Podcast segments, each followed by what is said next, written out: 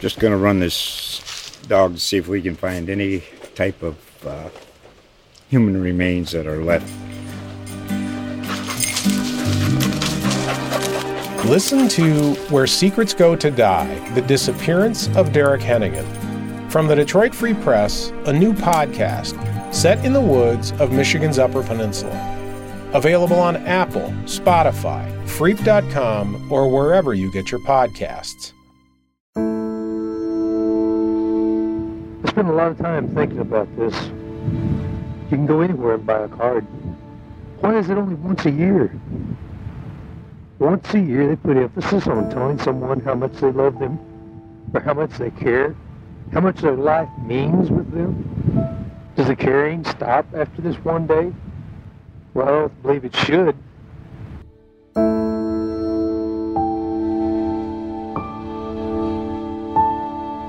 The audible love note from Daryl James is a treasured memento for his daughter, Jennell James, and her family. What he had done for my mother for Valentine's Day one year was record a, a message mm. of how much he loved her and Happy Valentine's Day. It, it's something I may have listened to once or twice growing up after it happened.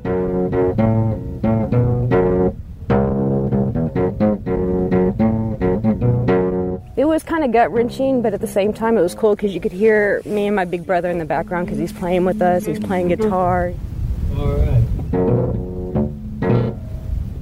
On June 3, 1985, her father, a 34 year old Army veteran who went by the name Jack, was working as a lake ranger at Clear Creek Lake in Duncan, Oklahoma, about 80 miles south of Oklahoma City. Jack had been on the job for about four months, and he was looking forward to police basic training later that year. His house was just steps from the lake, and near the end of his shift, that hot summer night in 1985, Jack, still dressed in his Lake Ranger uniform, was at home with his wife. His 10 year old son was playing a baseball game, and he had just tucked his five year old daughter, Jennell, into bed was I was in bed. Daddy had put me to bed actually, um, and my mom and him were uh, on the couch with the windows open, and they both heard the shots across the lake. So that's what drew him over there. He he turned and you know told mom he was on duty, so he told my mom that um, someone might need help and he would be right back. He left his wife and daughter at home, and he set out to investigate. Jack never came back.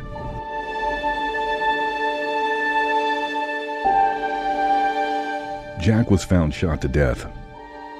Tire marks on his body indicated his killer drove over him. Jennell still remembers the night her mother got her out of bed, the night her father was murdered, and the night her life changed forever. She heard everything. I mean, obviously you can hear it's pretty quiet around here. Mm-hmm. Uh, so she she heard it all, um, and then got me out of bed when she knew something was wrong and started heading this direction that we headed. Mm-hmm. There were already cops set up at the at the post kind of by the by the church and they they warded us off and and stopped us there. Mm-hmm. and when we went inside the church and that's when my mother found out. In 1985 the movie back to the future debuted at the box office. Nintendo released super mario brothers and bruce springsteen's born in the usa became the top-selling album in america. Unlike many of her peers who look back on that year with nostalgia for jack's daughter jennell the summer of 1985 is a season of lost innocence. I mean, this will be 35 years. Um, it doesn't go away. Uh, it, get, it does get easier. Not that you can't handle it the longer that it's been, but it just doesn't go away. There have been nights when you just you have that unexpected breakdown. It just yeah. it just hits you. For the Oklahoman and Gannett Media, I'm Josh Dulaney. You are listening to Life After Death Part 1 Blood in the Lake.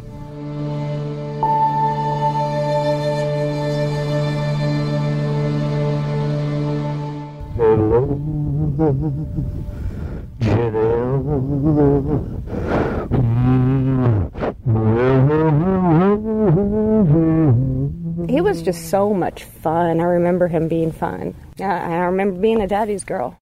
Come over here. I want to interview you. Come on over here. I want to interview you. Come here. Let me talk to you. Yeah, I was young, but I actually remember a lot more than than um, you think. I think it maybe that once you're traumatized like that, you hang on to every single memory you can. Puppet shows, handmade puppets. That would be a family night that we would do. And what he would do is he would let us pick out a song. Um, mine was always "Eye of the Tiger," and I think my brother may have went with Queen or, or you know something rock. And he would give us let us pick out our puppet, and then he would have his puppet, and we would get behind the display, cardboard display that he made, and we would have puppet shows. That was one of my favorite memories. And then feeding the geese out here, he was very connected to nature. He loved animals. When he heard gunshots around 8:50 that deadly June night in 1985, Jack drove the gray and winding road from his home to the other side of Clear Creek Lake.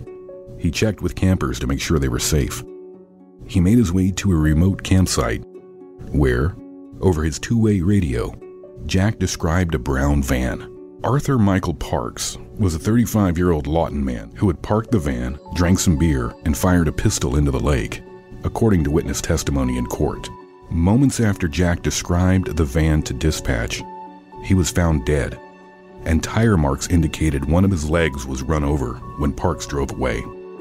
According to a medical examiner, Jack died of a shotgun wound to the left side of his neck and a bullet wound above his left eyebrow. His 357 caliber service revolver was missing, but his patrol car was found at the scene. Parks was arrested on suspicion of first-degree murder. A Stephens County jail inmate who was being held at the time on a charge of attempted armed robbery told the court that Parks told him he shot Jack because he was quote high on dope and was fixing to make a sale at the lake.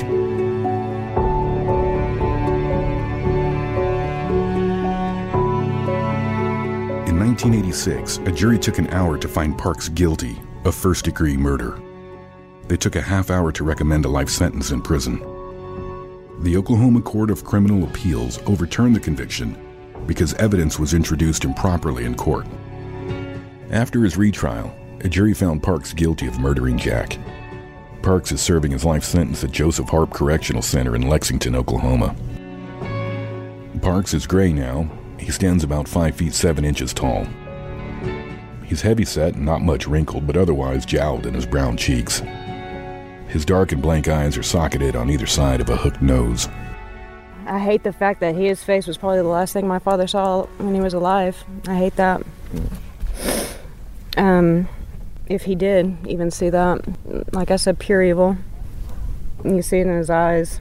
My daddy specifically went to go help somebody and in turn was killed in a pretty heinous way. Jack's murder brought the tight knit lakeside community even closer. It's kind of all everyone talked about.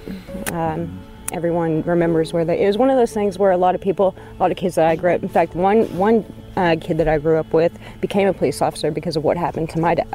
Being so young, uh, a lot of the community rallied around me. So, but we, I was always different. I was probably the only one in the entire school mm. who did not have a father. Um, like I said, 1980s, small town Oklahoma. Everyone had a mother. Everyone had a dad. Most people had a farm. You know. Yeah.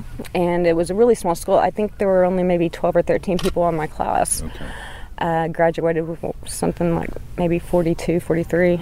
Uh, but everyone was very careful around me. Mm. Um, I would get those questions if I, uh, the older I got, and I would just, you know, explain to them what happened. Mm-hmm. Um, I was lucky in the sense that most of the kids around me weren't cruel.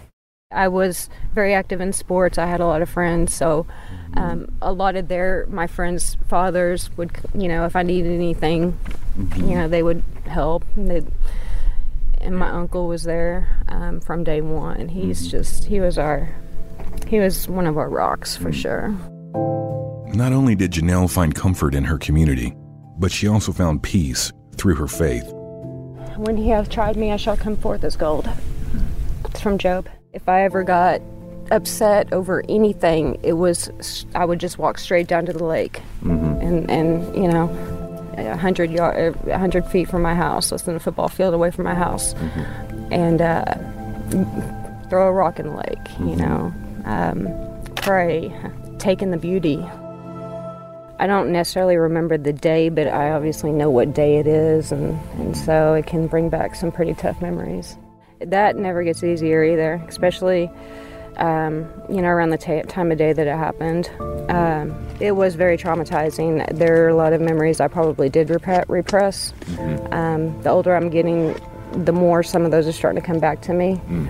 But really, my saving grace, you know, was was God um, knowing that, you know, my daddy went to heaven.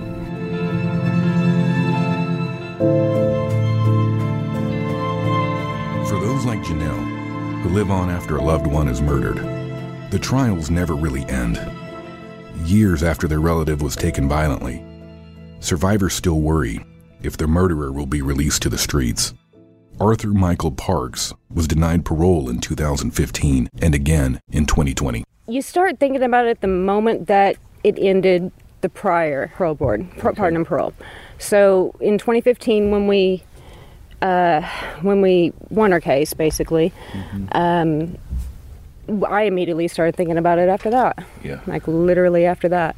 And you don't go every day thinking about it, but the closer, like last year, I thought about the fact that this year is 2020 a lot.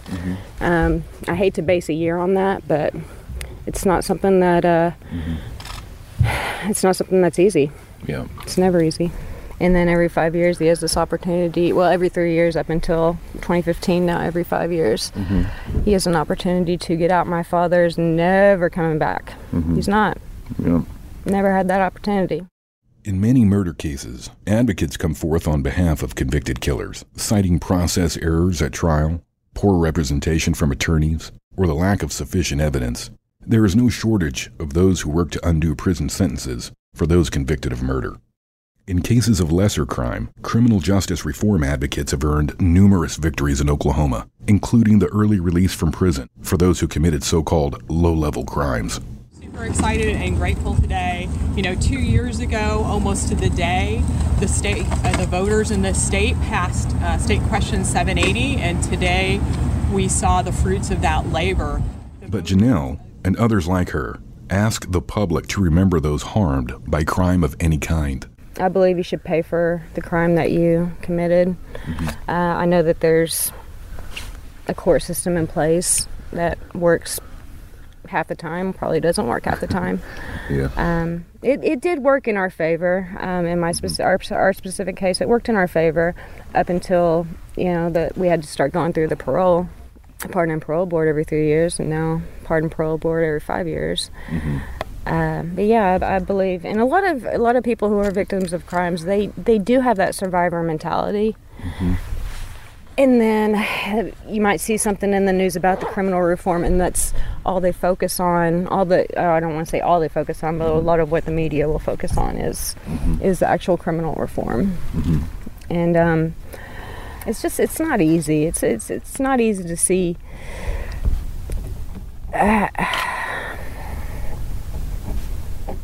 we were hurt.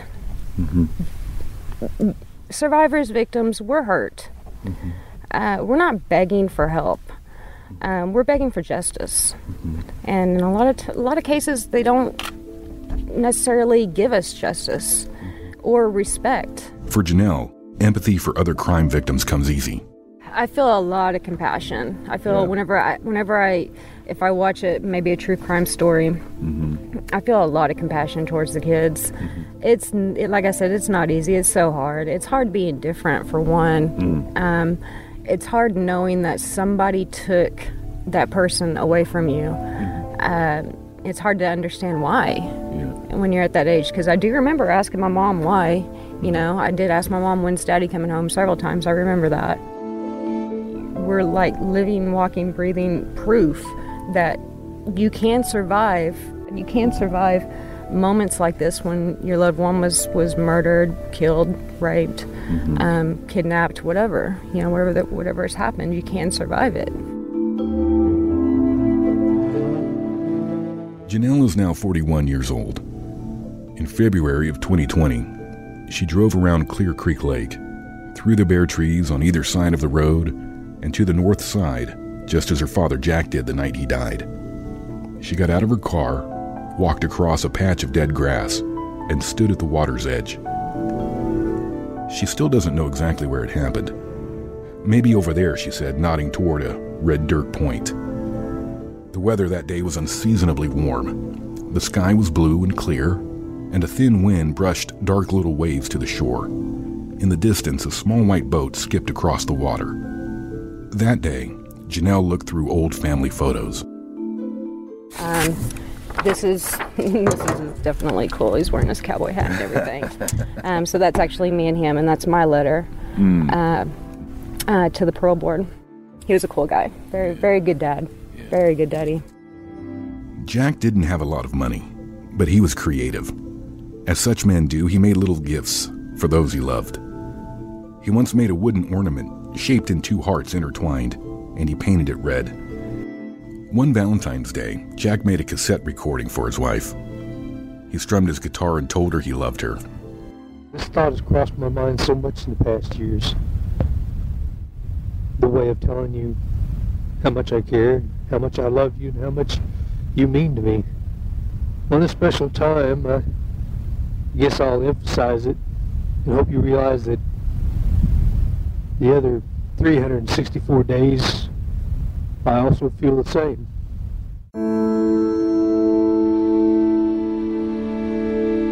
Jennell recently listened to her father's recording in its entirety. It's something I may have listened to once or twice growing up after it happened. Um, just this last year, my mother gave me the tape, and I listened to it front to back. Uh, so I got to hear his voice and how young he sounded, which was it was kind of gut wrenching, but at the same time, it was cool because you could hear me and my big brother in the background because he's playing with us. They buried Jack in the nearby town of Marlow. His headstone is granite and pristine. It's shaped like the two in one heart he made for his wife. On that sunny day in February, Jennell looked at his headstone and touched it lightly. She recalled something her father said on their cassette recording. She pointed to the backside of the headstone, where what he said is etched forever. For you have stolen my heart, and it will always be yours.